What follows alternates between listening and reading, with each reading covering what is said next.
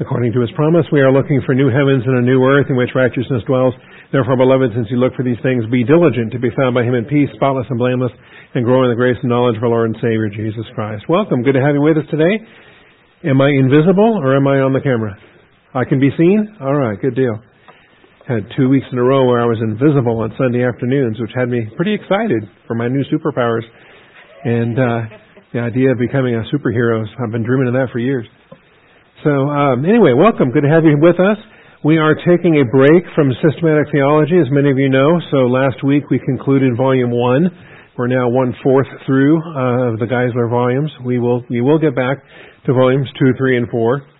But for this uh, current quarter, I think uh, 13 weeks, maybe more, 14, 15 weeks, depending. Uh, I do want to do some uh, some classes on dispensationalism.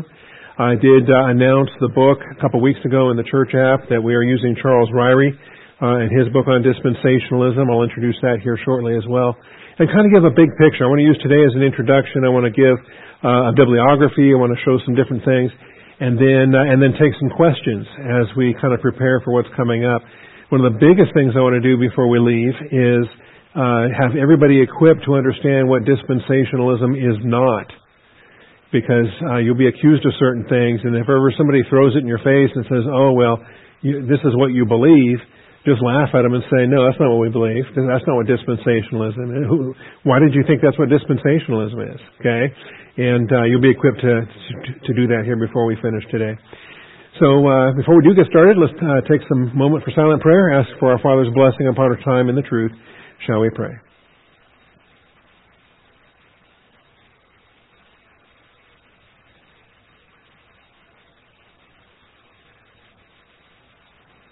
Most gracious Heavenly Father, we thank you for today. We thank you for truth, the privilege and blessing that we have to study to show ourselves approved. Thank you for uh, just all of the blessings you pour forth at Austin Bible Church, the line upon line, precept upon precept teaching of your word. And for these seminary classes, Father, where these men are being equipped, and I just thank you for men and women that are seeking your will in knowing their giftedness, in pursuing their ministries, and all these things, Father.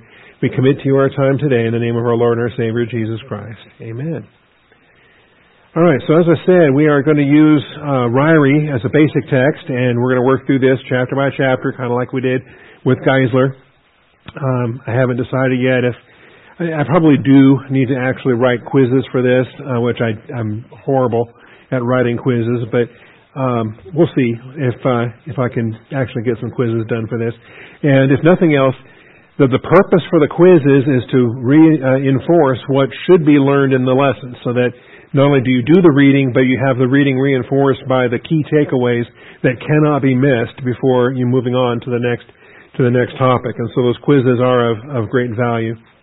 I'm also going to introduce you to a number of other authors and texts and things.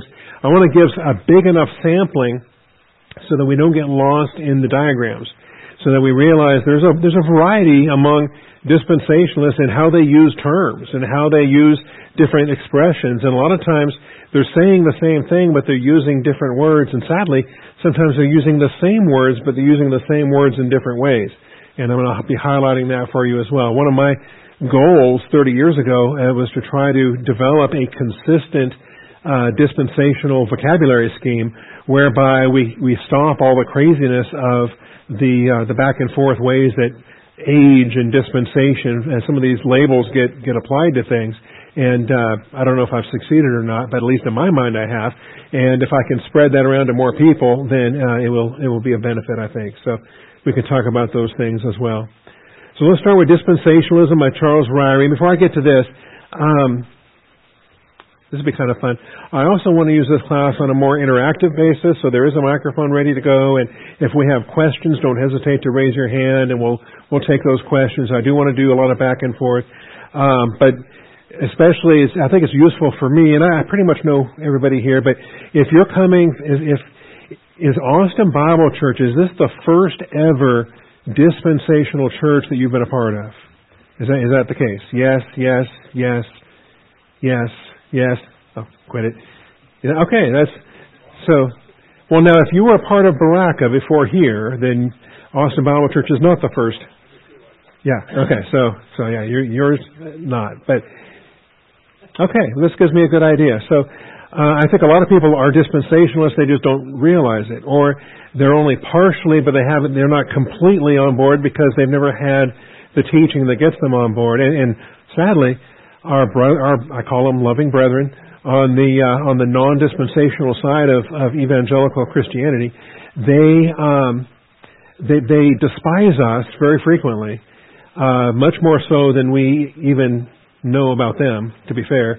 Uh, I think uh, we we do have right criticism against lordship salvation. We have right criticism against uh, the the hyper deterministic Calvinism. We have a right criticism of a lot of things that we disagree with, while we still love them in Christ and, and we don't count them as enemies. We just pray that they come to agree with us sooner rather than later to uh, resolve some of those questions. Okay. Um, and, and the same thing too when it comes to the, our non-dispensational brothers, uh, because most of them actually are if you pin them down. And this is where we're going to also endeavor over the next 14 weeks to do just that. So, uh, so this is good. This gives me a, a good idea. And then, um, if if I sat down with you and put, if I took the names off and I took the labels off, and I put a uh, Chafer diagram down next to a Scofield diagram, next to a Larkin diagram, next to a Bullinger diagram. If if um, and, and a dozen others, okay. If I put a Tommy Ice diagram down, would you be able to differentiate between them? By seeing how they're drawn, seeing how they're labeled, seeing uh, how they're structured, things like that? Um, I don't suspect many of us do, unless you really get into the weeds. And and I've been in the weeds for a long, long time, and so I forget that a lot of this, uh, the nuances and the distinctions and, that are found, um, will be lost on a lot of people, and and so one of my goals for this class over the next 14, 15 weeks, however long it is, one of my goals is to get us uh, thinking conceptually, so that we we have the concepts very clear and then if there is a specific diagram that might not exactly be 100% in tune with our diagram, like maybe if they end things with a millennium and they don't know anything about the fullness of time, okay? That's a big one. But things like that, if if there are some slight adjustments, then we don't freak out, okay?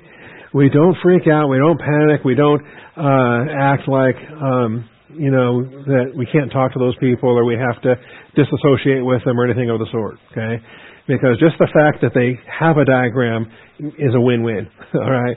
We, we can, uh, we can tweak the details after that, but just, you know, when I meet somebody that's pre-tribulational, that believes in a pre-tribulational rapture, that believes in the, in the premillennial return of Christ, um, you know, man, we are a remnant of a remnant of a remnant because the bulk of, I mean, forget Catholicism and Orthodox and, and the mainline denominations, even just among evangelical Bible churches, you're going to find that a significant, a larger number of them are covenant Amil, and a very small number are uh, dispensational. Okay, and so just in terms of, of remnant of a remnant of a remnant, uh, the last thing we need to be doing is making enemies out of people that have crummy charts okay?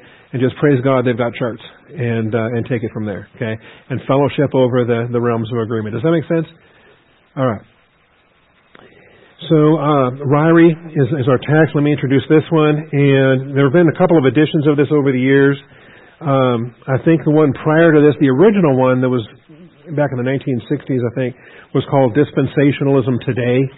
And then when he did the revised edition and updated it, he just dropped the today part and uh, labels it here, uh, titles it Dispensationalism. Moody Press out of Chicago, 1966 was the original Dispensationalism today. This one, 1995, and then even updated for the third time now in 2007. Charles Ryrie is with the Lord, uh, just in the last three or four years now, I think, five or six years maybe, pretty recently. And um, but he was a longtime Dallas Seminary professor, and many of the men we know uh, had Charles Ryrie as professor when they were in Dallas. So uh, guys like um, Robbie Dean and Tommy Ice, guys like uh, Todd Kennedy and uh, Bruce Einspar, um, Herman Maddox, guys like that, they all had Charles Ryrie as a professor. Todd Kennedy, in fact, was so good friends with him that he would have uh, Ryrie come to Spokane Bible Church on on several occasions. That uh, that they were that close. Anyway, Ryrie's a solid guy, and he does represent what I call normative normative dispensationalism. We're, you're going to start getting some terms because there were some early guys, and then uh, now there's the more modern version that's called progressive dispensationalism, which is not. And we'll uh, we'll talk about those. But really, the baseline normative is uh, is well represented by Charles Ryrie, and so uh, he, this this is the one you want to start with before you branch out to to other things. So here's the 14 chapters, actually 12 chapters dispensationalism, help, or heresy. What is a dispensation? What are the dispensations? The origins of dispensationalism, the hermeneutics of dispensationalism, salvation, and that's, that's going to be huge. I'm going to I'm going to start harping on some of these issues even today before we get to some of these chapters, because if you think dispensationalism is a hermeneutic, you're wrong. It's backwards. You become a dispensationalist because of your hermeneutic. And if you have the right hermeneutic and you use it consistently, you'll become a dispensationalist without fail. But it's not, this is where we get accused of being uh, by, by our, our brethren on the other side.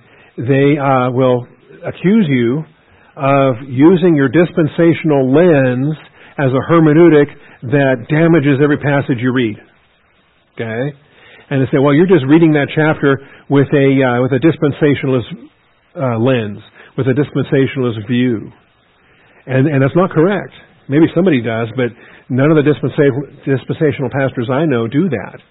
And don't confuse the hermeneutic with the result. We have the dispensational result because of the literal, grammatical, historical hermeneutic that is applied consistently. That's the biggest key right there. Because the covenant guys, some of them, many of them claim to use the same hermeneutic, but they don't apply it consistently when it comes to eschatology. They'll apply it for their soteriology, for for uh, all things up until their eschatology, and then they abandon it for alternatives.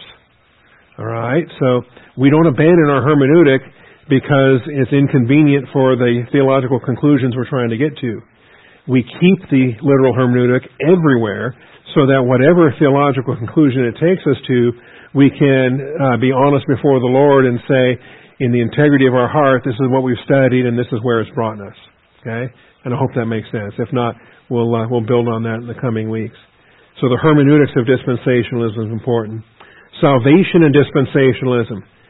Got to be very clear. There's false accusations out there that, that will try to convince people that we dispensationalists teach different ways of getting saved that we in the church are saved by grace through faith in Jesus Christ, but Old Testament saints got saved by keeping the law, for example, or other things like that. That is not the case. Salvation has always been by grace through faith, and uh, that'll be a good chapter for us.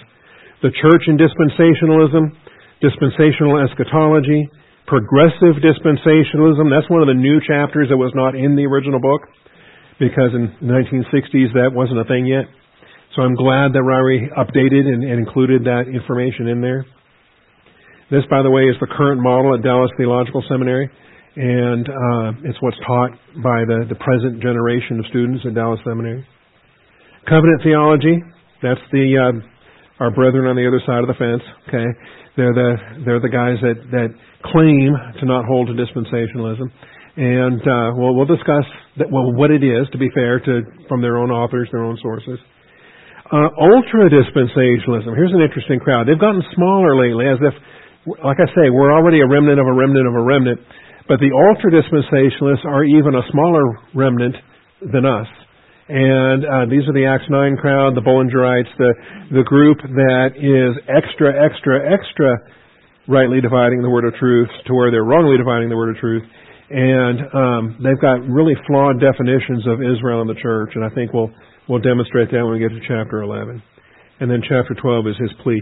So that's kind of the content we're going to cover. Um, I do intend on basically one chapter per week. Uh, I may tweak that a bit after I start looking at it and realizing some of the chapters are shorter than others, and maybe we can combine some some chapters in a particular week. So stand by. Currently, my reading schedule looks like that, which means today we're doing an introduction, and uh, I'll, I, I'll try to have the total calendar finished uh, by next week. Any questions on on this? Charles Ryrie, I would say this is normative. Ryrie is a student of Chafer, student of Scofield. He really, uh, by the time he passed away, maybe five years ago, I should get the dates. He was in his 80s, just very recently when he passed away. So he was a younger man than Chafer, younger man than uh, Scofield. All right, so Dan has a question. February 2016. Okay, thank you for that. All right, so eight years ago is when he passed away. And here's a sales plug for uh, Logos Bible Software. Open up the fact book, plug in the name like Ryrie, you get Charles C. Ryrie there. There you go. Born March 12th, 1920, March 2nd, 1925. Is this how you found it? Good for you. All right. Died February 16th, 2016. So yeah, little thumbnail there, key article, Bibliographical Dictionary of Evangelicals. Yeah. All right, other questions? Yes.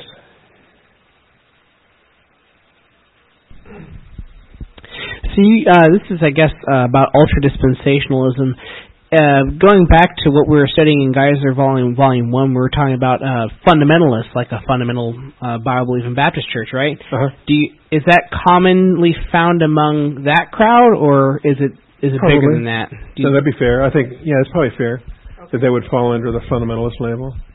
Okay. Okay. Yeah. Thank you. Like I say, they're getting smaller. We we do have some connections with them though, and in various circles. Um, there's a guy who got very popular on the radio and now on the internet, a guy named Les Feldick. Do you know that name?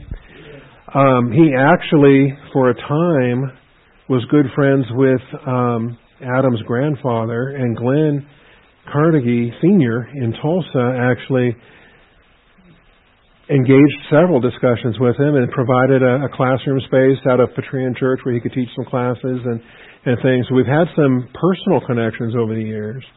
Uh, but he is uh, an Acts 9 dispensationalist, and some of that stuff is, is still pretty popular. You can get it on the websites and stuff, and I'm not sure if he's still alive. Probably. No? Okay. What is uh, what, what's an Acts nine dispensationalist? I know we're going to read about it, but we, you have yeah. a little little definition about that. So instead of Pentecost beginning of the church, uh, it begins the the Gentile church begins with uh, Paul's conversion on the Damascus Road. So Acts nine, and so uh, there's a Jewish church and a Gentile church, which seems to be a complete um, bastardization of, of, Hebrew, of Ephesians and Colossians, where we are neither Jew nor Gentile, but we are a new creation in Christ. Okay, but the idea of a Jewish church, uh, meaning that oh, and James and First, Second, Third John, First, Second Peter, those those are for the Jewish Christians. Uh, it's Paul's writings that are for Gentile Christians. And so um, you and I can we can we can ignore James and First Peter and Second Peter. Those are all for the Jewish Christians. Okay, and uh, but Gentile Christians, we have basically they're Pauline uh, worshippers. It, it's really a flawed canonicity and a flawed inspiration. It's got a lot of other issues. So we'll get to that. Like I said, it's chapter 11. And if you ever meet them, and, and honestly, I mean, they're sweet people. They love Jesus. Uh, they're just maladjusted and in that ultra dispensationalism. Huh. Yeah. Anything else? Just in general. Has anything you've heard so far? It's been 20 minutes. Have you heard anything now that makes you want to run for the hills? Because, you know, we're the heretics. Okay. All right, we have a question in the back row. Maury's got a question? No, okay. Oh. Let's also talk about some other things here. So this is what we're going to cover chapter by chapter. This is going to be good. And um, you know, I probably have 99% agreement with Ryrie. Uh, in, in the few areas that we, we have slight differences, they're differences of degree rather than differences of kind. Uh, he did not hold to the fullness of time, for example, after the millennium. That was not in his, in his system. But, uh, like I say, he went to be with the Lord in, uh, 2016, and so now he knows better. And, uh, we, we like to say when we all get to heaven, then we get these things sorted out. And, uh, my turn will come also, I'm sure. So that's that. I want to read, uh, just give you an assortment of other authors, for example, um, that I will refer to. Here's one called After the Thousand Years the glorious reign of Christ as Son of Man in the dispensation of the fullness of times. And this is by George F. Trench. It goes back to the 1800s. I think he wrote this in the early 1880s. He died in 1915. And Trench was one of the early guys. I mean, we're talking contemporary with Darby. We're talking early, early guys in in uh, uh, Ireland and in England. And uh, Trench was uh, personal friends with uh, Sir Robert Anderson, and actually they were even related by marriage at one point, with um, Anderson's nephew marrying Trench's niece or something like that. Anyway, they they they were united by marriage, and and, and but they were lifelong friends. Uh, Anderson would write forwards to different books that Trench would write. Trench would write forwards to different books that Robert Anderson would write. And they were very much in agreement. Um, they were, they loved studying prophecy. They uh, were some of the early, early uh, dispensationalists that we think of in terms of post-Darby dispensationalism. Um, something else we'll work hard to dispel is this myth that's out there that either Darby invented it or he stole it from a demoniac girl. Okay, and neither one of those is true. Um, I'll recommend some other books like uh, William Watson, William C. Watson, who wrote Dispensationalism before Darby. Uh, and then there's other ones. There's a brand new one out um, that, uh, oh, the fellow at the pre-trib conference, Lee Brainard, has written a new book out there and uh, on some of the early church fathers and their pre-trib uh, writings. And so that's a, that's a good resource too. I'll try to list those in some future future classes. Is your hand raised? Okay. Okay, so I have heard the one from from anti-dispensationalists that Darby invented it, quote unquote. Uh-huh. But I never heard. I haven't heard the one about the demoniac girl. What's that about? What? Yeah, Margaret Mc, uh, something or other. It'll probably come up in the reading, but yeah, she uh, and and believe it or not, she um, he had his ideas before he even met her, and then her ideas were not even consistent with a pre-trib rapture. And yeah, she had other other issues there too. So it's just a myth. It gets thrown out there a lot. You'll encounter it. Just know it's it's wrong. Okay. I believe Paul was a dispensationalist, and he was long before Darby.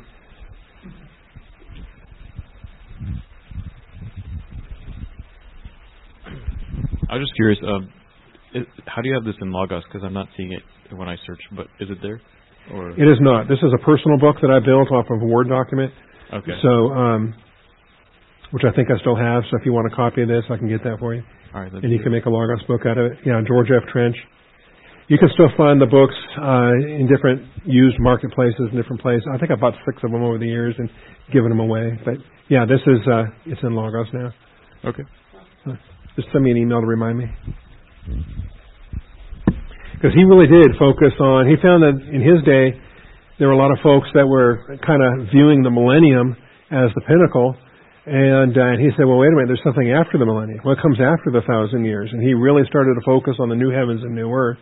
Uh, the fact that Revelation 21 and 22 comes after Revelation 20, and uh, and anyway, this was this was marvelous. Was foundational, um, right up until and and several other men accepted it until you get to Scofield, and then Scofield did not. And his thinking is not. I'm not clear on why he didn't, but he uh, he basically put the millennium and the fullness of time together into one final thing, and then launched eternity future after that. So. So I think pretty much post uh, Scofield, other than Larkin, nobody has included the fullness of time in their in their schematic. But I do, and uh, other is starting to spread more and more in our circles. I was invited to, to teach on this topic at a Chafer conference a few years ago. So uh, more and more people are getting exposed to it. All right, here's some other authors. This is uh, Clarence Larkin, Dispensational Truth, or God's Plan and Purpose in the Ages. And uh, Larkin was in the mid, oh, in the early 1900s, 19 teens, 1920s, uh, pastor for many years in Philadelphia. And he drew some of the best charts you've ever seen in your life. He was a professional draftsman uh, technical engineer before uh, he, he went to seminary. He was actually an ordained Baptist pastor, had significant theological training as well as his drawing training. Some people mocked him that he was just good at drawing and had bad theology. Now, he was a solid Baptist pastor and had uh, the training there. He has several books, including big square uh, books with, with all of the expanded diagrams and things, called uh, The Greatest Book of Dispensational Truth in the World which uh, to me is a very humble title, and, and but also accurate, and uh, and I've always appreciated that. Those charts are available in Logos. Logos broke it down into this text and then the diagrams for the text, and so if you've ever seen these charts before, they're really unmistakable, and uh, and, and we can put these up. The neat thing about these charts is not only can you put them up, but then you can expand them, and um, Uh, you need to purchase the the books that that include them, but yes, the, the Clarence Larkin Library is available. Pretty sure it's still available at logos.com, where you can get all things Clarence Larkin.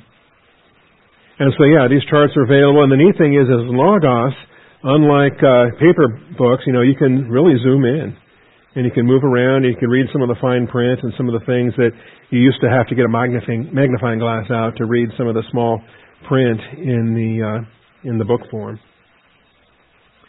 So yeah, this is uh, this is going to be a good um, resource for us in the process of this class.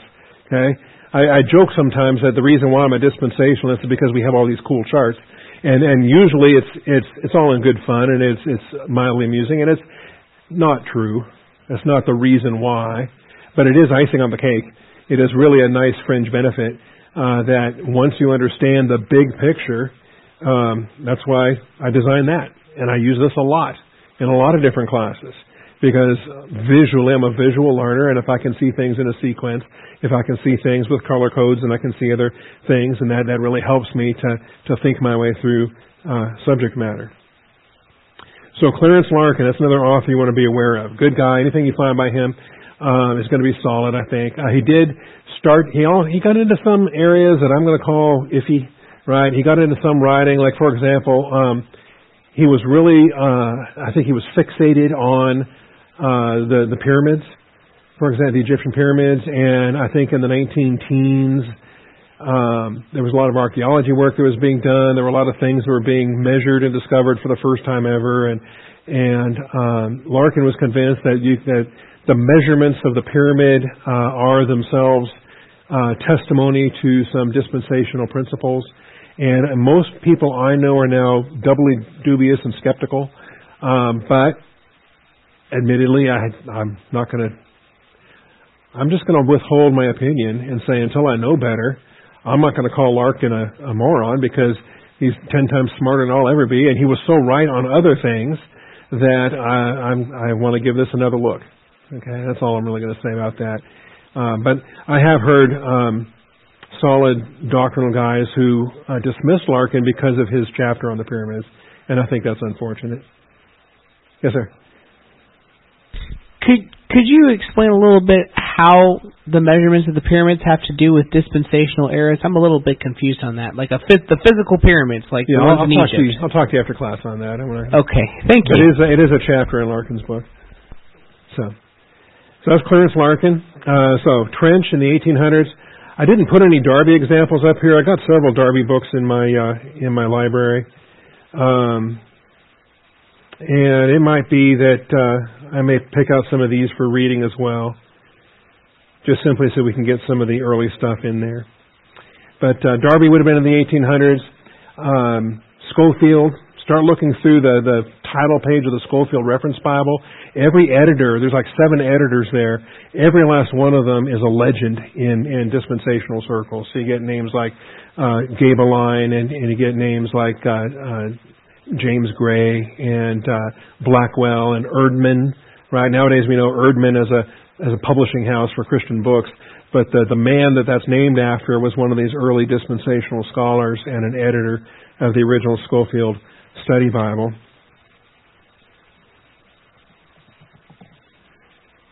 And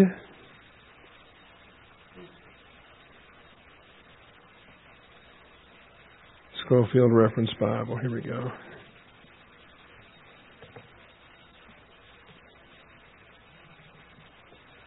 I can't begin to tell you the impact this book had when it was first released in the early 1900s, and then it went through a second and third, some other releases in the 19 teens, even into the 1920s and these study notes. It was really transformative. It was it was the first time ever. I mean, really, they would have Bible text and then notes right there on the page. and and some sadly some people couldn't tell the difference between the Bible and the Scofield notes, and just if it was in there, it was it was Bible as far as they were concerned. But uh, here's some of these names that you see here: Weston, Moorhead, uh, James M. Gray, and and James M. Gray taught on the fullness of times until he became an editor for Scofield, and then he stopped teaching it after that, and I still don't know why. Um, I'll get a chance to meet him someday. Um, Harris, Gaebelein, Erdman, R. A.T. Peterson, or Pierson, I'm sorry, uh, Pettingill, William L. Pettingill. So yeah, just write those names down. Um, those are the good guys. Okay, not that we agree with everything they say, but in the early early years of the 20th century, they were they were really cutting edge. And we'll talk about this because Darby didn't invent dispensationalism, but the systemization and the very consistent developments of these things that is uh, Darby's legacy, and, and, those that followed in that example really built upon uh, on what he did there. All right, then we have C.I. Scofield, rightly dividing the word of truth. Same C.I. Scofield. Um, there's only one, as far as I know, uh, Scofield. Um, Cyrus Ingersoll Scofield uh, had been, uh, you know, around the U.S. Civil War time. He was a lawyer, he was an attorney. He was an alcoholic. He was a drunk, brutal man. He got saved and uh, started studying, and, and really, his notes really transformed America. Um, he also founded a missionary organization in Central America, uh, Central American Missions, I think is what it was called. Uh, founded a church in Dallas that now bears his name, the Scofield Memorial Church, things like that. Marvelous history. His notes are excellent. Um, you can see his contents here. The Jew, the Gentile, and the Church of God. What a great way to start. Okay, 1 Corinthians 10:32, and we'll talk about that. The divisions of humanity. Keep those straight, and you solve a lot of problems blend those or confuse those and you create a lot of puzzles, a lot of problems, okay? The Jew, the Gentile, the Church of God. He had a category of seven. We'll discuss whether that's, you know, like I say, you got different schemes, that's fine, okay? The two advents, first and second, two resurrections, uh, resurrection of life, resurrection of judgment, five judgments, law and grace, the believer's two natures. You realize that even though you have a new nature in Christ, you still have your old nature until you lay it down in physical death, sadly. Um, the believer standing in state as a church age believer, that's critical. And then salvation and rewards, don't confuse those. Believers and professors. So that's, those are his ten chapters. Very worthwhile. There's, I think there's a Scofield Library collection in Logos, and anyway, that, this is uh, an actual Logos book. Then we get to uh, Lewis Sperry Chafer, before he wrote his systematic theology, he had a single standalone volume on dispensationalism.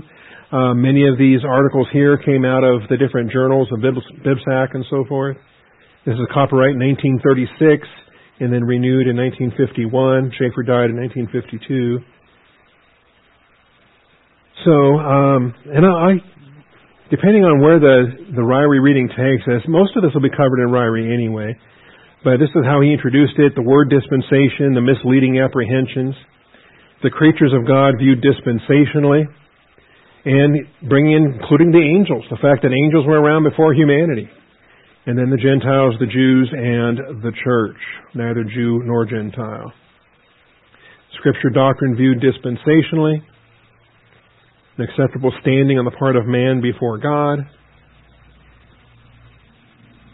Yeah, this is a wonderful breakdown here. The future hope. Anyway, great standalone book. I thought about using it, but no, I'm going to stick with uh, with Ryrie. Wrongly dividing the word of truth. H. A. Ironside. H. A. Ironside. Of course, he's tweaks the name from rightly dividing to wrongly dividing, but this is actually a dispensational critique against the ultra dispensationalists, against the Acts 9 uh, dispensationalists, or the Bullingerites, as they're called. So this is ultra dispensationalism examined in the light of Holy Scripture, and this this will answer uh, all of the issues there that need to be dealt with. And of course, um, Feldick and some of these other guys today think that they've refuted everything Ironside ever said, and uh, I, I would disagree. Okay, and on into modern times. You know, it's interesting. The date on this is pretty much the, the time frame from when I started seminary. Progressive Dispensationalism, Craig Blaising and Darrell Bock, 1993. Okay, so I came back from Saudi Arabia in 1991. My seminary years were basically from 90 to 94. So uh, yeah, this was this would have been cutting edge. Had I gone to Dallas instead of training at Austin Bible Church, maybe maybe I would have been saturated by this stuff. Um, anyway, I, uh, we'll say some more about this when we get to um, that chapter in Ryrie. Ryrie has a whole chapter dedicated to it, so we'll touch upon it there. Uh, just realize this is still this is the ongoing scholarship of our generation. This is the ongoing um, approach that Dallas Seminary is is the flagship for, and it's not a good one. I'll, I'll be right up front. This is um, it's easy to say progressive dispensationalism is neither, right? Like like the, the Holy Roman Empire is neither holy nor Roman nor an empire. You know, they, they, it's kind of fun to poke holes in different names as they're taken. Um, if you think of progressive in terms of uh, actually making progress in furthering the the end goals of theology, I don't think this is it. Okay, and it's, uh, I guess, trying to find a middle ground, trying to find common language with our brethren from the other side, uh, with the covenant guys, trying to find a vehicle whereby we can, where dispensationalists and covenant guys alike will find uh, common language and expressions and, and thoughts whereby we can kind of unify the, the divided house that is evangelicalism. If that's their stated goal, and that's what they were hoping to do, uh, it's not what they accomplished. Okay, and all they really did was um, alienate uh, classical dispensationalists who viewed it as a surrender, and they uh, thrilled to to no end uh, the other side. Okay, our brethren on the other side were absolutely dazzled at the unconditional surrender that was coming to them from the uh, from Dallas Seminary and and that really to take the flagship school of dispensationalism and to have a product like this with Darrell Bock's name connected to it is uh, is, is kind of sad. Okay, but they were thrilled as as nothing. And you can find those quotes in those uh, those articles where whereby they celebrate the the complete surrender to the to the covenant point of view. Yes, sir. Uh, so related to what you're talking about right now, um, you always mention with the DTS guys, it was like the 70s where there was the last good classes. I tend to pinpoint 1974 uh, for a lot of reasons because I have a lot of friends that graduated DTS in 1974, and they're all solid guys. Um, okay. But also, it's the, uh, if I'm not mistaken, it's the year of their accreditation, and so once they achieved the accreditation that they longed for for a long, long time, it was kind of a, a tipping point where things went a, a direction after that that um, that a lot of us are not thrilled with. When did DTS start embracing uh, progressive? Early nineties. Early nineties. I guess late eighties they were starting to teach it, and by the time it hit book form here in 1993, it was it was the dominant view. So what about that in between period between 1974 and and 1989, let's say? Yeah, probably like you say, it's on the way in, and other things were already sliding down. Oh, okay. I would recommend um, John Hannah wrote a history of Dallas Seminary, and this year is the hundredth year. Uh, 1924 is when Dallas was founded, and founded as a local church seminary, by the way. And I keep envisioning something like this room right here at uh, Scofield Memorial Church in Dallas. Uh, but then they uh, got big and, and, and expanded their local church boundaries and actually planted an independent school campus and and did that. But they, 1924 is the founding year for, uh, so we're 100 years down the road from that today. Wow. Yeah. Thank you. Okay. So just be aware of this. Um, I've, I've read it. I've, I've read it. Um, it's not an easy read, but I've read it uh, only because uh, I was very dissatisfied with several prior attempts to talk to these guys. And I have, I have friends, Stan Newton, others that, that were Dallas graduates, and when I would ask them about this, every time I would get an explanation, it would be different from the previous explanation. And five and six times I said, walk me through this. Why is, why is this so critical and why are we, why are we jumping on board this What, what was wrong with with uh, the Chafer and Scofield view? What was wrong with the Ryrie view? Why why did Ryrie's view need refinement? Tell me how this improves things. And um, and, and I don't know. I just I never could get it satisfactorily answered, and I think I caused a lot of disruption because the people I kept asking questions of were getting frustrated with me, and and then they would admit, well, I'm, I don't think I'm explaining this very well. Well, probably not. So I get the book for myself, I read through it, and I'm still the things that are the beauty of our view is clarity. And this does, this is the opposite of clarity. Okay? We like to have the, the sine qua non. We're going to learn about the sine qua non of dispensationalism. We're going to learn about the literal hermeneutic. We're going to learn about a clear distinction between Israel and the church. And if you muddle with that, then you're actually destroying a sine qua non, which means you're invoking the the qua non part, okay? Which means, sine qua non means without which, I mean, it's the essential definition of what it means to be a dispensationalist. And so if there's a pillar, if you've got a three-legged tripod of what it means to be a dispensationalist, and then you destroy one of those legs, what are you left with? Something that's not dispensationalism. So I think that's going to be evident by the time we, we look at, especially that chapter in uh, in Ryrie. He's very kind.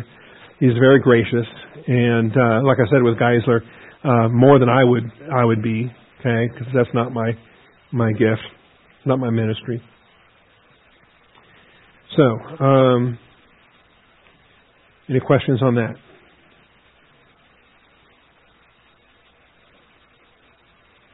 All right. Let's just say you take a pen and a piece of paper and you draw a line that represents time, past, present, future,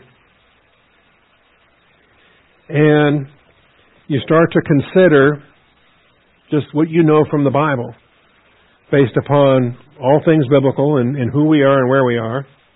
And, and we put right here, me, in the middle of that timeline. Okay? What, what this it's not a hermeneutic, but it's the result of a hermeneutic that provides for us a, a, a framework, a, a working framework for seeing how every passage of Scripture relates to every other passage of Scripture, for seeing how every passage of Scripture relates to human history. And so, because we have our literal hermeneutic that creates a dispensational framework, we can think in this in this structured way. And I think it's a beneficial way. And I think it's a way to to recognize that before I got here, before the church age was, okay, that there was um, that for born again believers in the world, that they operated significantly differently than I operate today. And those differences, and even the covenant guys will, will agree to all, everything I'm saying here, that those differences are profound. Nobody brought a goat with them this afternoon. Praise God. Okay? Not because animals are bloody when you kill them and, and it's not it's not the gruesomeness of it, but it's for the theological reality that Christ is the end of the law for all who believe.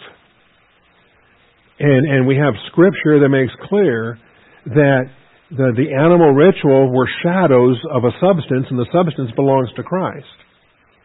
And so th- these are again, these are the verses that put that that contribute towards the overall framework.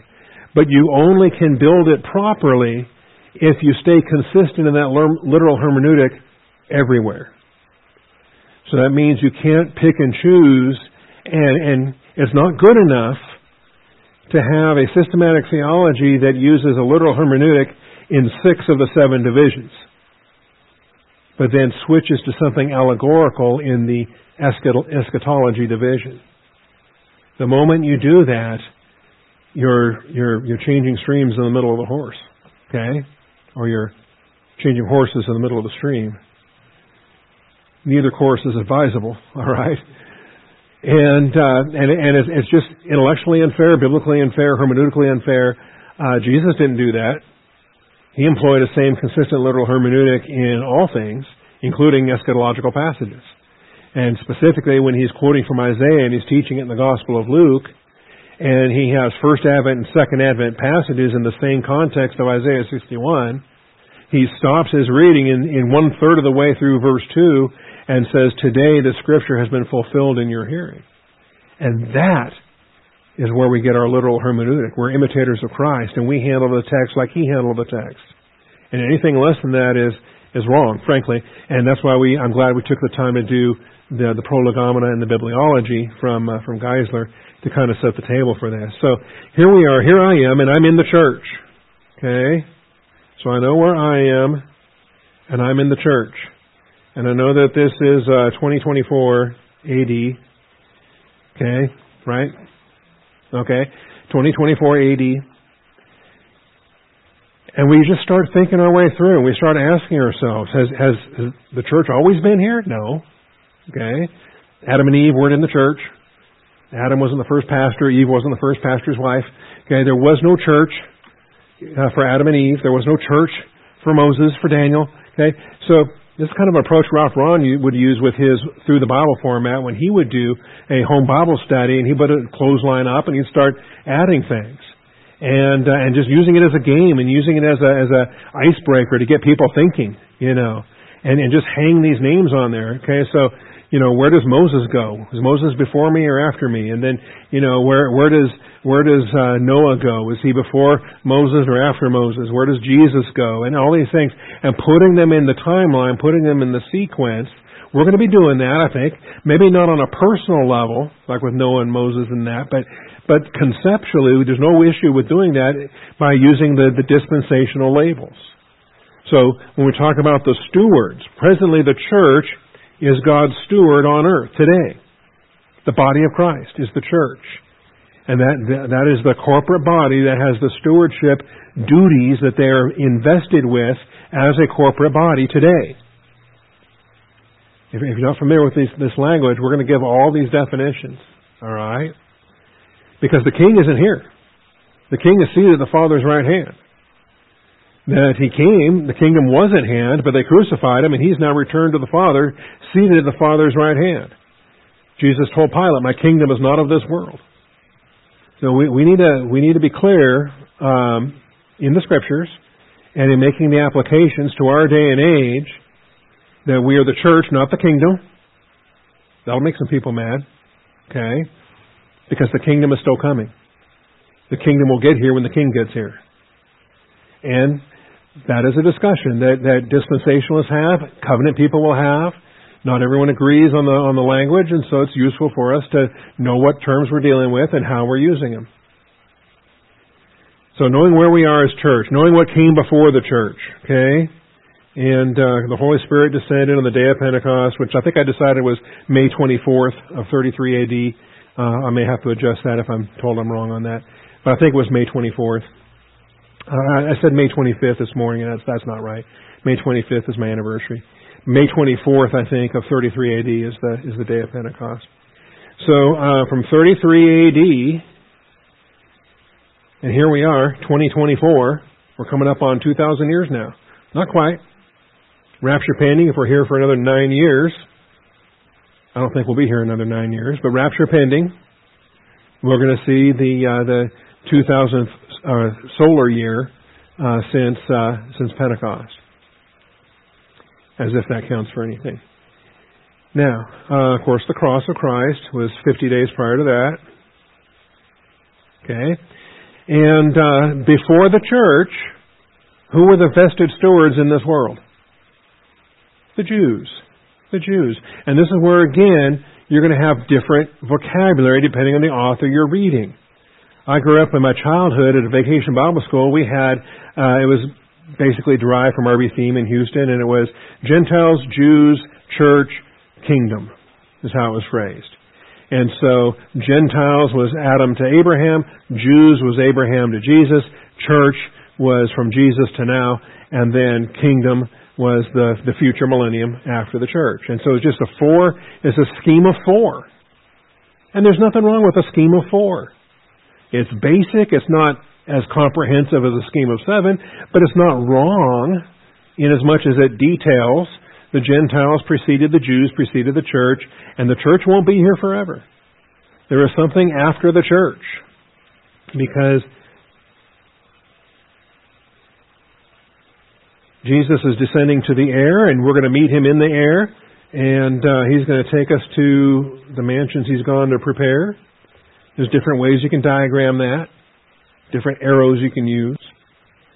But it's important to note that before Jesus lands on this earth, that'll happen at least seven years later.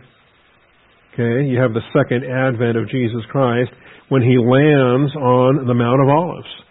His feet touch ground on the Mount of Olives, and that mountain's going to split north and south, and a brand new valley is going to appear that never been there before. Okay? But when Jesus' feet hit and the mountain splits, and there's now a way of escape that's been provided there, just think how exciting that's going to be. But that's not the rapture. Because of the rapture of the church, his feet don't touch the ground. And, uh, and our feet leave the ground. How fun is that? And we meet the Lord in the air. And then he takes us home. He takes us, he says in John 14, he's gone to prepare a place for us. And where is that? Where is Jesus right now preparing a place for us? Heaven. Thank you. It's not Jerusalem. Anybody think he, Jesus is in Jerusalem right now preparing us a dwelling place? No. Okay. One of the big differences between the rapture and the church. Does he land on the ground or not? Does he meet us in the air and then take us back to heaven? Huge difference. In the rapture, he's coming for his saints. In the second advent, he's coming with his saints. That, that helps us too. And how, how, how does he come with us until he first comes for us? Obviously, the rapture has to precede the second advent. So it's good to know where we are, who we are, that we are a church. Before us were the Jews.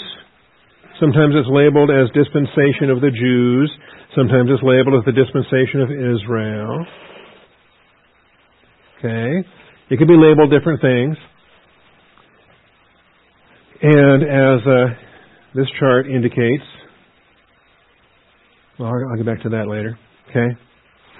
I'm, I'm trying to keep it simple when you're drawing on paper, but you can get as detailed and as focused as you want to get with it. Okay? These are schematics that are designed to help you think through what the Bible says. And the Bible doesn't have a book of dispensations in it. okay? This is why we're comparing Scripture to Scripture and we're comparing and contrasting. We're putting everything together. If there's something that doesn't fit, we um, we pray harder and study more and find a way to make it fit. okay, biblically, biblically. And if we have different ways of doing that, then we have different ways of doing that. We learn how to relax. I'm going to come back to this in a moment. I'm going to make a new one. Let me do that. Let me make a new one. And then I'll come back to that one. All right, here's a new one. Book of Daniel. Book of Revelation. Do they go together? Yes, they go together. They, they, their subject material largely overlaps. There's a lot of uh, congruence. There's a lot of uh, things that are analogous between the two books. They're they're long understood as as tandems. Okay, I would teach a Daniel and Revelation class in Ukraine when I would go over there.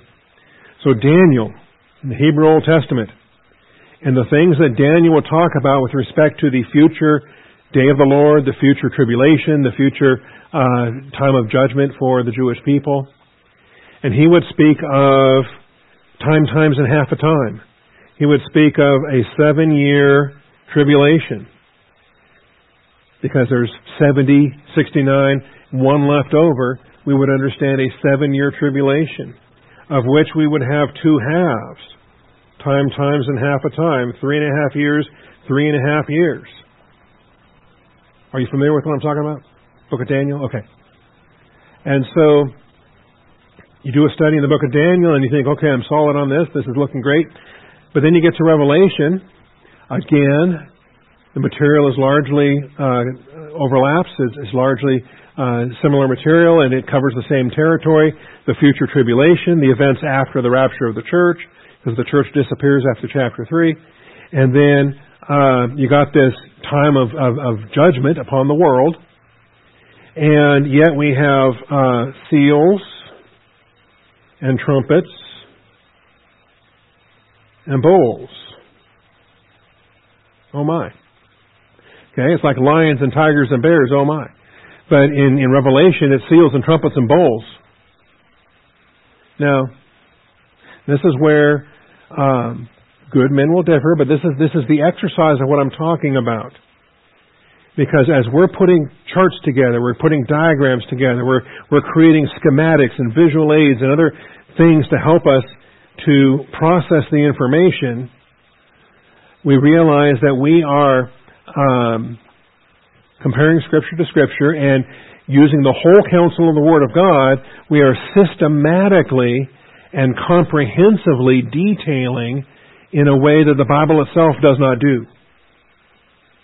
There's not a book of the Bible that systematically and comprehensively uh, details the intersection of Daniel and Revelation.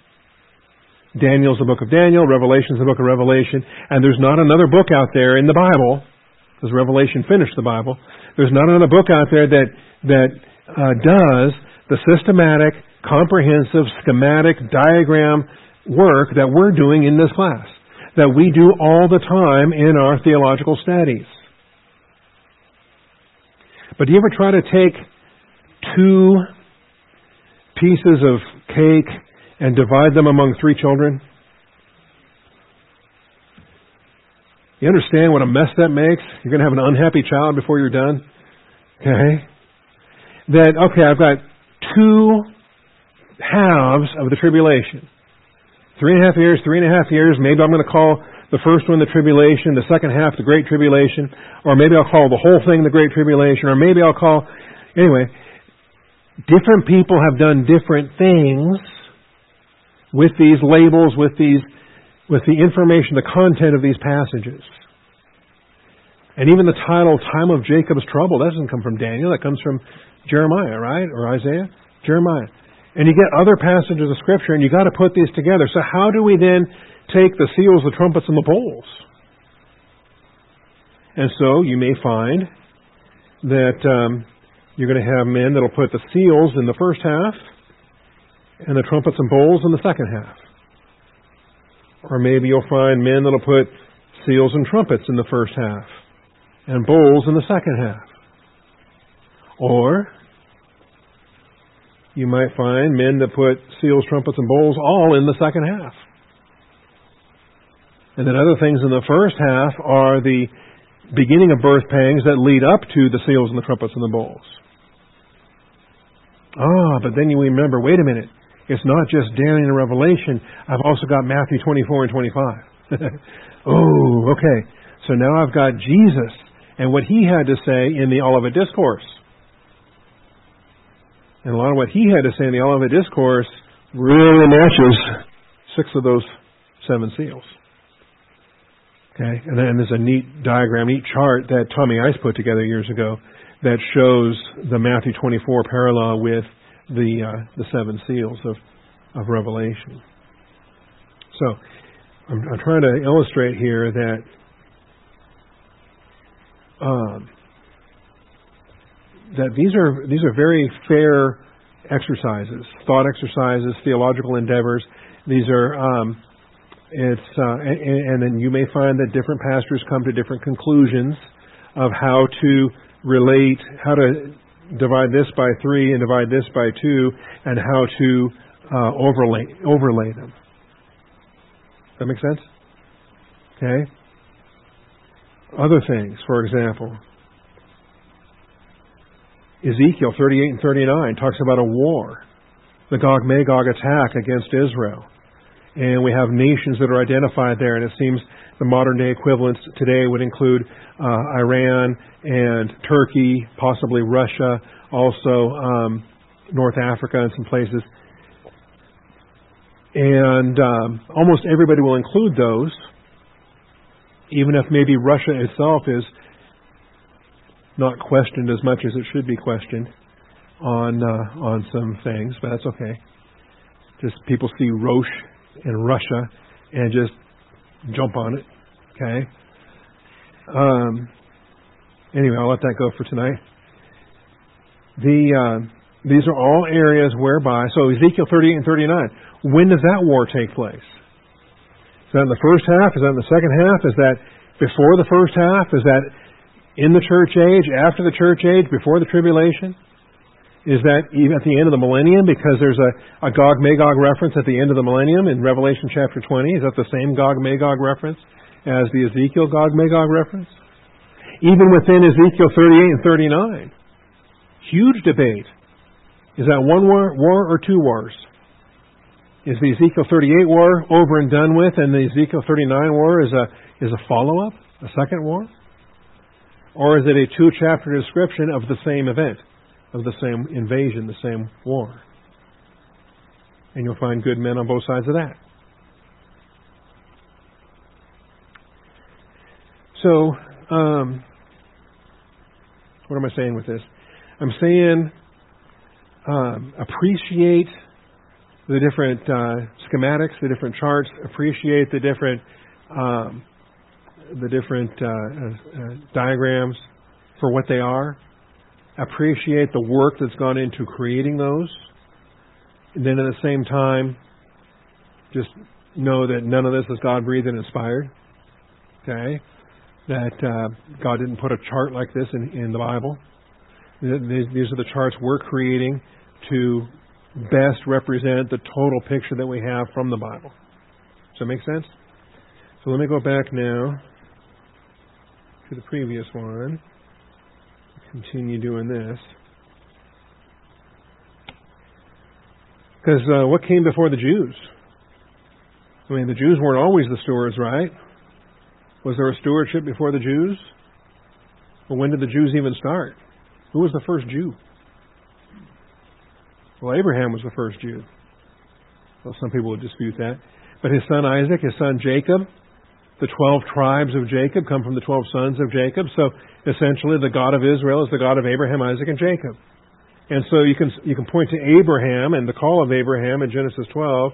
You can uh, call, uh, and, and this is going back to 2000 BC. I have more precision on that in the Through the Bible notebook, but the uh, ballpark figures around 2,000 years BC for the for the call of Abraham. Go forth from your land and from your people and from your father's house, and go to the land that I will show you. And this begins the dispensation of Israel, the dispensation of the Jews, because prior to that, from Adam to Abraham, from Adam to Abraham, you have Gentiles or what I call the dispensation of man, just because I'm quirky that way. Okay? Um, I don't believe you can have Gentiles until you have Jews. And, and th- there was no such thing as a Gentile until the call of Abraham. And then once Abraham was called, everybody except descendants of Abraham, Isaac, and Jacob are now Gentiles, and it's only Abraham, Isaac, and Jacob that give us uh, the Jews or the nation of Israel. And so you talk about differences. You talk about different modes. Much of what we're talking about, really, I was harping on this morning at the 9:30 hour with Ephesians chapter 2. Because every advantage that Israel had there was not a feature of the Jewish of the Gentile stewardship. From whom comes the Christ according to the flesh. The Messiah is a Jewish provision. There was no Messiah promise to the Gentiles, their promise was a seed of the woman promise. The seed of the woman promise that goes back to Adam and Eve and their expulsion from the garden, and the the anticipation is that the uh, that the, uh, the, the the coming seed of the woman is going to crush the serpent's head. Let's look at that Genesis three fifteen. Can't let an entire hour go by without opening up a Bible. This is a Bible church.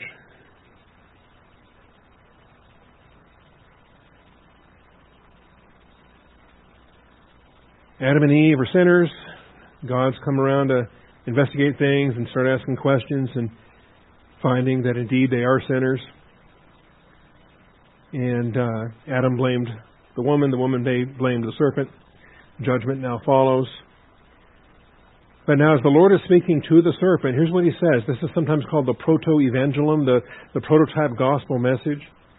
I will put enmity between you and the woman. That's the serpent and the woman. I will put enmity between your seed and her seed. And the seed of the woman promise is significant because women don't have seed. Women have eggs. Men have seed. Okay? If you have questions on that, come see me after class. But the uh, the basic biology on this, seed of the woman tells you a lot. And it's a singularity of reference because he's called a he. And uh, the seed of the serpent is also a he. But he shall bruise you on the head, you shall bruise him on the heel.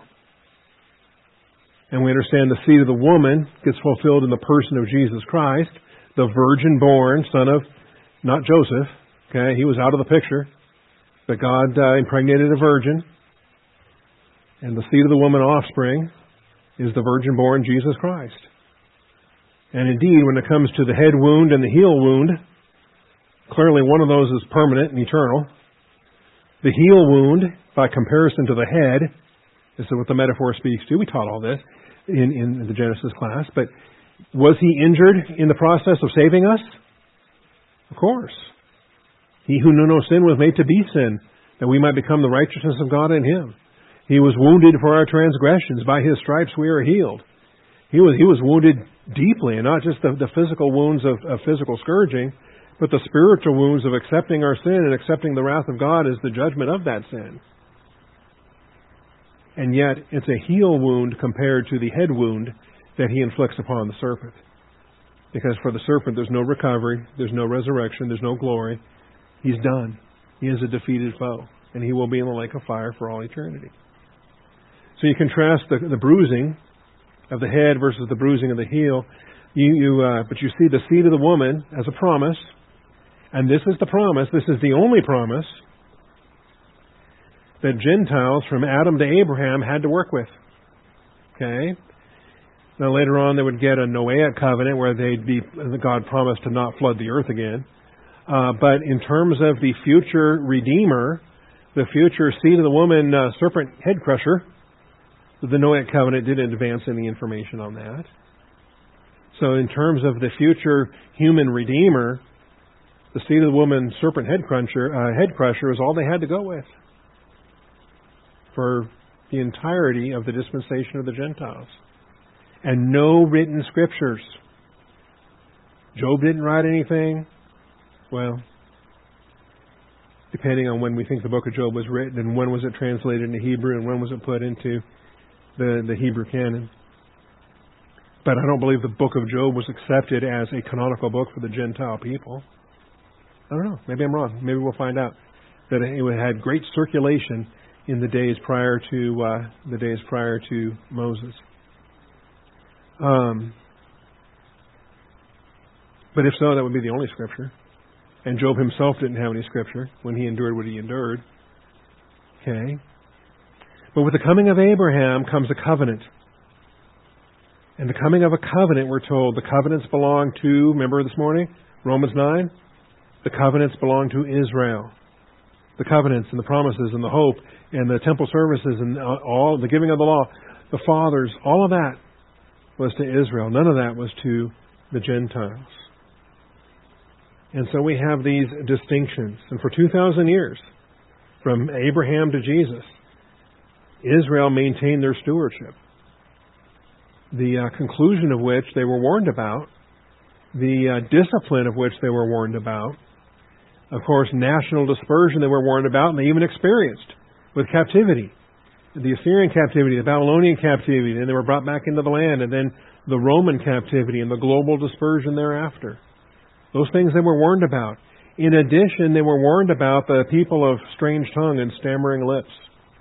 And they were warned about that as a sign of their national dispersion.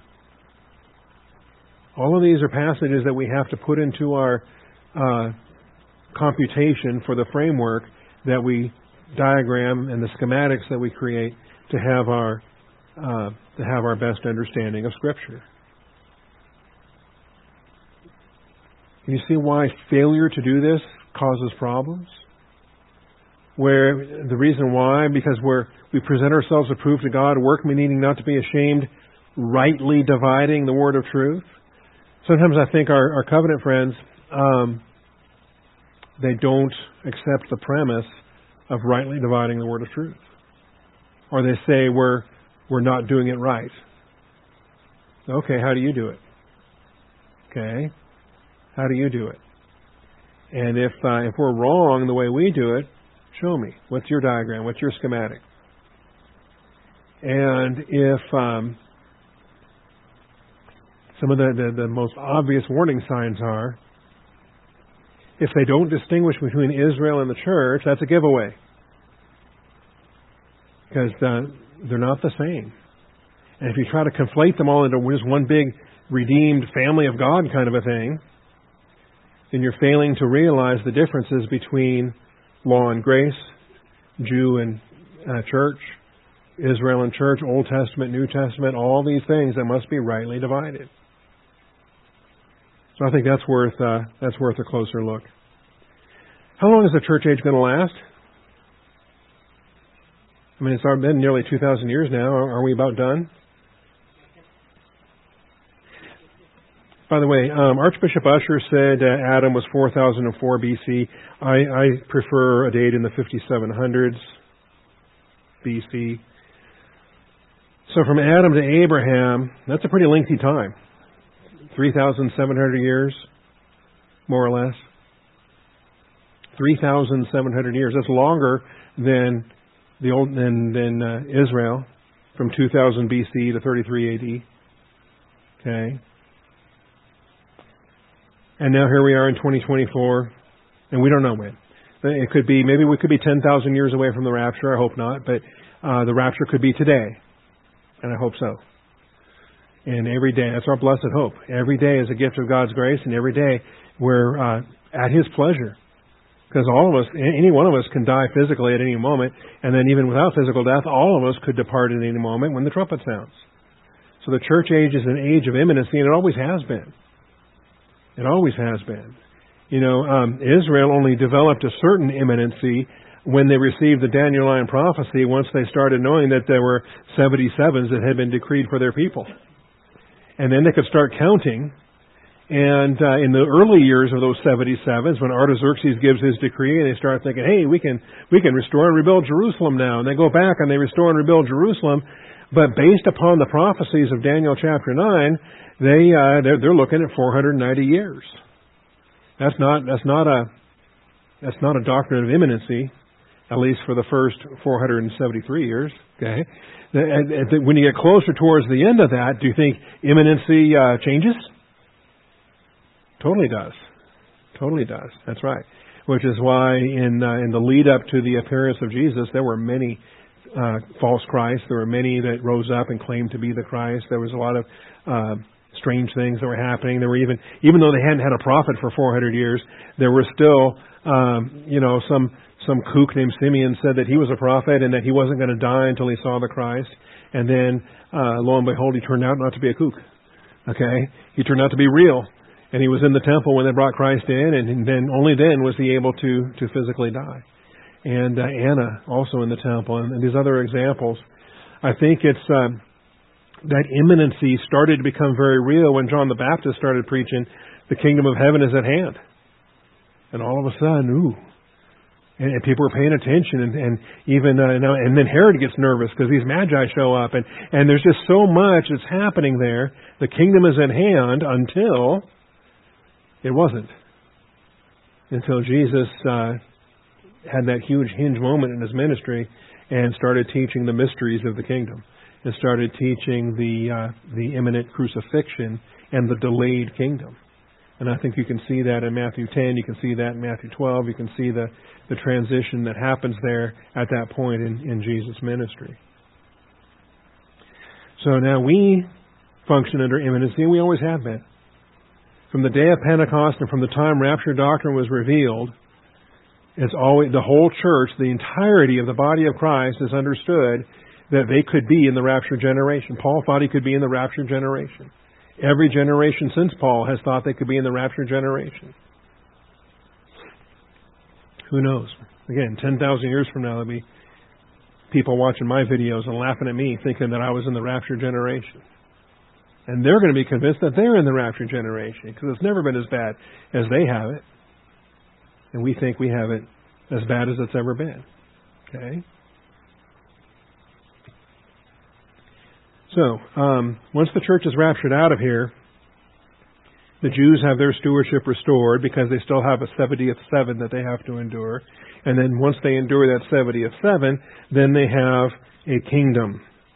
And so it is the continuation of the Jewish stewardship. It's currently suspended, but it will be restored. And uh, so the Jewish stewardship re- is restored for the tribulation and for the millennial kingdom. This is also a Jewish stewardship. Part of this we'll detail as we get into some of the more fine details of the ages within the dispensations. So uh, you, you, might be aware of the fact that from Abraham to Moses, that they it was a Jewish stewardship, but they didn't have the law yet, so it couldn't be thought of as an age of law. It was just simply an age of promise from from Abraham down to to, uh, to uh, Moses. But once Moses gives the law, when Moses gave the law, did that change the stewardship at all? It was still a Jewish stewardship. Just now they're under the the operational procedures of Mosaic law. So it's unique characteristics within a larger dispensation that helps us to categorize the different ages uh, as subdivisions underneath the overall dispensational heading. And really, that's what this table here attempts to do, because as you uh, zoom in on Israel, you'll see that they operated under promise, then they operated under law, and then something greater than the law was here, something greater than the temple was here. The uh, the actual Lord of the Sabbath came on the scene. I, I break down the age of the incarnation as a unique age, a unique time frame within the overall dispensation of Israel. But notice the Jews were still the stewards. That didn't change. And about halfway through this age of law here, um, or a third of the way through the age of law here, um, David became their king. And when David became their king, you know what happened to the stewardship? Nothing. It was still a Jewish stewardship, even though David was now their king. And all of the kings after David is still a Jewish stewardship. And even when the Davidic throne was vacated and the temple was destroyed and the Jews were taken off into Babylonian captivity, it remains a Jewish stewardship. And they come back and they build a new temple and all impressed with themselves while the old men were crying because it was so pathetically small compared to Solomon's temple. It was still a Jewish stewardship. And even though they fell under Babylonian, Persian, Greek, and Roman dominion, they're under political Gentile dominion but they still maintain a Jewish stewardship in spiritual matters. They're still the custodians of the canon. What is their advantage? Great in every respect, because they are entrusted with the oracles of God. And so these are the kind of things that will help us so we don't confuse political dominion with stewardship. Right? Because as I said, Israel was under Babylonian, Persian, Greek, and Roman uh, overlords under their political dominion while they still had stewardship duties. It's curious to me when our friends on the other side, our critics, those who hate dispensationalists, but it's, it's, it's common. I, have I've been accused, and I've heard it in different venues, that we are uh, attempting to establish a theocratic kingdom uh, on this earth. Like, I don't know who's doing that. I'm not. Okay? I have a stewardship, yes, but I'm under a Gentile political dominion right now called the United States of America. At least it used to be called that. I'm Not sure what the next one's going to be called. And maybe Texas will fight for independence and sign me up, whatever else happens there. But don't confuse the political dominions with the stewardship. I think that's going to be very useful for us as well. And so an age of promise, an age of law, an age of the incarnation, but it still fell under the umbrella of the Jewish stewardship or the dispensation of Israel. Likewise, in the future, when they when Israel has their stewardship restored, uh, they're going to have an age of tribulation and an age of the millennial reign, still under a Jewish stewardship. Notice it didn't change when David became king. It's not going to change when Jesus becomes king. He'll be a Jewish king on a Jewish throne in a Jewish stewardship for the millennial kingdom. The church had two ages, the apostolic age and the post apostolic age. the age of the local church, the age where there's no more living apostles. The first age lasted about 70 years. The second age now has lasted almost 2,000 years. It's another distinction I think that um, dispensationalism does well. Our diagrams, our schematic understandings, our frameworks, uh, these things are very useful for us in uh, distinguishing between the apostolic age and the post apostolic age. And if you don't do the work to do this kind of a breakdown, then you might find yourself vulnerable to um, poor understandings of pneumatology, uh, continuationism, and uh, failing to realize what some of the temporary spiritual gifts were, were there for, and and why why don't we have apostles today? Why don't we have prophets today? Why don't we have um, the things that they had in the first century church? Because we're not in the first century church. How about that? So some of those things I think are going to be useful for us as well. And then we will do better than Ryrie and better than Scofield and better than Chafer. Uh, we will actually go back to some of the older, uh, like Larkin and James M. Gray and George F. Trench and some of the others, and we're going to realize that the millennium ends after a thousand years with the destruction of the heavens and the earth by fire. Then we have the new heavens and the new earth. And we have the dispensation of the fullness of times. Ephesians 1:10, the dispensation of the fullness of times, after the millennium, after the thousand years, on the new heavens and the new earth, because according to his promise, we are looking for new heavens and a new earth in which righteousness dwells. We are not looking for the millennium. We are looking for the fullness of times after the millennium. And so that's a, uh, an additional stewardship that again, you're not going to get with Scofield, Ryrie, Chafer. Um, definitely not going to get it with progressive dispensationalism. Okay, but the uh, some of those older men, like I say, George F. Trench, James M. Gray, um, George Soltau is another one that held to that. I'll give you a whole breakdown on the uh, the pre-Darby dispensationalists and uh, those that held to a fullness of time understanding. So you'll be encouraged to know that, that your pastor didn't just make this up out of nowhere. Okay? That uh, there have been there have been faithful men teaching this stuff for a long, long time. Okay, final thoughts, questions, concerns, uh, complaints,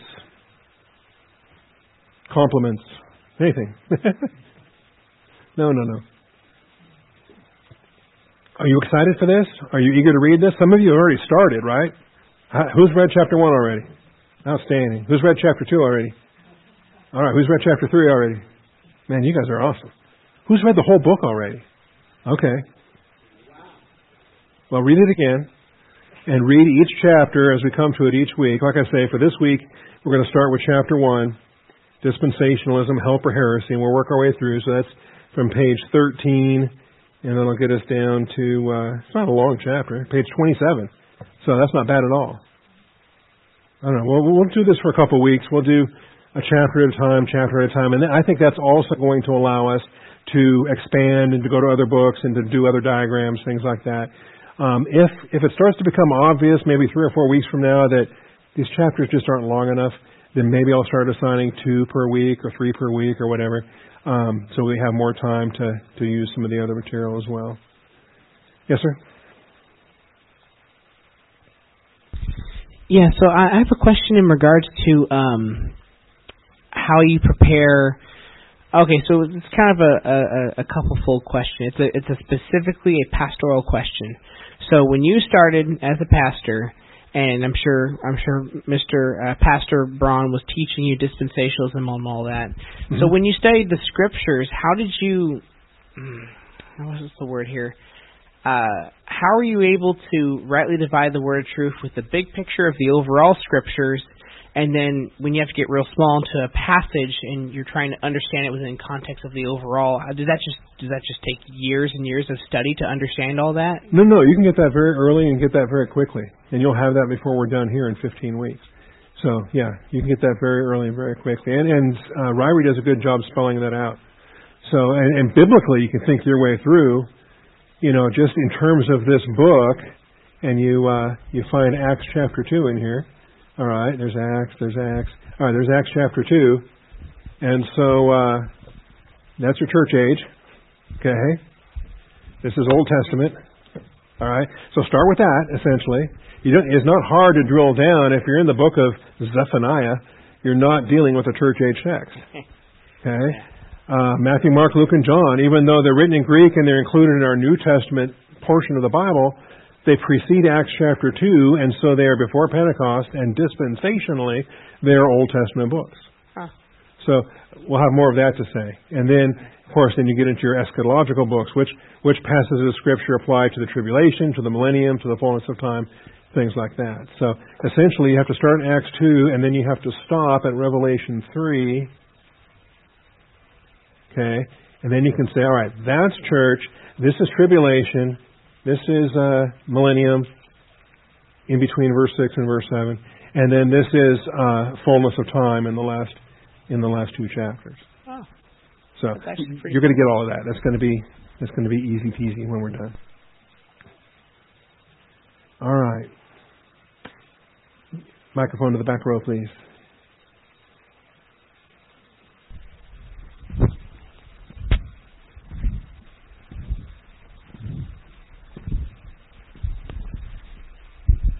Pastor Bob, in the last couple hundred years, you've been able to look back and read about these other men who have uh, taught on the subjects that you've taught on. Uh-huh. Okay, um, and that we have believers who are dispensational, but they they're looking at things differently than maybe what we might look at. Sure. Um, when when we look at promises in the Bible or statements in the Bible, uh, it appears that um, just for one example, it talks about uh, in the 70th week, Armageddon time frame, that there will be an army coming from the east, Uh huh. and it mentions 200 million. Uh huh. The question I have, and this isn't the only one, but I'll just use that one as an example.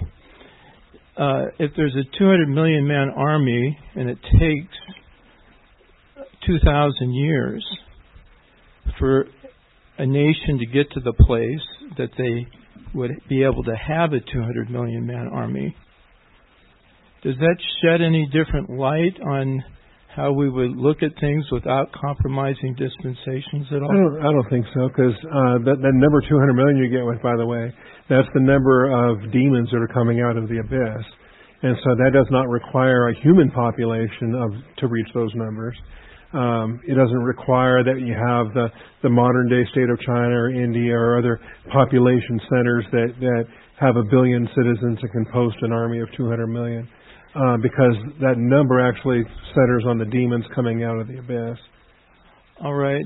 Um, that's the first for me. I understand that they're coming out of the abyss, but it was taught, as I recall it anyway, that those 200 million would be demon possessed by them. Well, see, and that's again, that's comparing a scripture with a scripture, and that's saying, you know what? I've got other prophecies in Isaiah, I've got other prophecies in Daniel that there is an army coming from the east. The Euphrates River will be dried up, and they're going to have a highway coming across. And I don't think it's wrong to link that with the 200 million demons, but that's a connection we're making in our diagrams and our schematics and our framework that is a deductive conclusion and maybe there's there's better ways to link those. Uh, the last question, I'll leave it on this. This is um, we have things mentioned in Scripture that the beast will be able to have worldwide control. Um, not at first, but eventually, yes. Correct. But it's all going to. He's a regional power early and becomes a global power when he overthrows the harlot uh, of uh, Revelation 17. And the key doesn't seem to be military or economic at the midpoint. It seems to be his ability to enforce worship at the midpoint of the 70th week. Maybe, yeah. Okay. so the question is, if we have um, today, we've been fortunate to be able to have great teaching, and at the same time see things unfold uh, technologically, where these type of things at previous decades would have never been able to happen Mm-hmm. because we have the ability for for banking, uh, um, health care, which we've experienced in the last few years that lack in care, Mm-hmm. and then the ability to track people. And even our militaries have that phenomenal ability to know where everyone is, uh, all, all done through computer technology. We've known for decades now that there was a beast computer, I think, is it in Belgium or someplace? The whole idea that there would be a source of having the capability of tracking all of this simultaneously, which is an incredible loss of our freedom as we would know it, but Scripture I think two, it's kind of three thousand years ago uh, said that this is going to happen. So Yeah, so um, I see what you're saying, and, and I agree. And we got the technology is in place now for a lot of things that were kind of unthinkable a generation ago. Um, you know, when the two witnesses die in Jerusalem and their bodies are on display for the whole world, you know, that was written 2,000 years ago before they knew anything about live webcams and and uh, apps on your smartphone that can you know, that can check the uh, the witnesses cam kind of a thing. Do you believe that those two witnesses are probably Elijah and Moses? Probably Or- not. Probably not. I used to, but not anymore. Okay. Reason? Is this your last question? Yes, it is.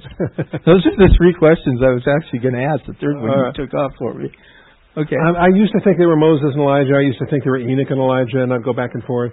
Um, but I believe it's. I think the return of Elijah is a separate question, and those two witnesses are contemporary witnesses of their own generation.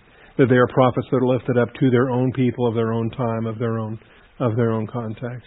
Same thing with 144,000. Those are contemporary Jewish believers of the tribulational era. Since you brought that up, they will be scattered throughout the world, you believe? Since what? The 144,000, since you brought it up, a a follow-up question. Do you believe that they will be scattered throughout the world? Yes, because they they precede the regathering of Israel that happens in the second advent. So in the tribulational ministry, they are Jewish people all over the globe that are uh, functioning from the twelve tribes and and uh, witnessing in in Gentile lands and the context there. So, all right, well we got a good start. Thank you for all those. Let's uh, close in prayer, and then uh, I bent some of my Bible pages. I don't like that. Then uh, we'll dismiss for the day. Thank you, Father, for today. Thank you for your truth. Thank you for this class, and I pray for these students that you would bless each reading week by week, and uh, and Father, give us that clarity that uh, we appreciate of having the uh, the big picture view. Thank you also, Father, because through the Bible two years ago is is uh, an ongoing resource for us as well. And in all these endeavors, uh, having a framework in place is so useful for us. Uh, but never ever, Father, let us confuse the framework with the Scriptures. The diagram cannot take the place of the Scriptures. The diagrams and schematics are helpful, but they are not God breathed and inspired, and they will not endure forever as your word endures forever. So, Father, uh, help keep these things straight. Um, never allow us to turn dispensationalism into a hermeneutical lens. Father, we it's a result of the hermeneutical lens that you have blessed us with, and so we thank you for that as well. In all these things, we give you the praise and the glory in Jesus Christ's name. Amen.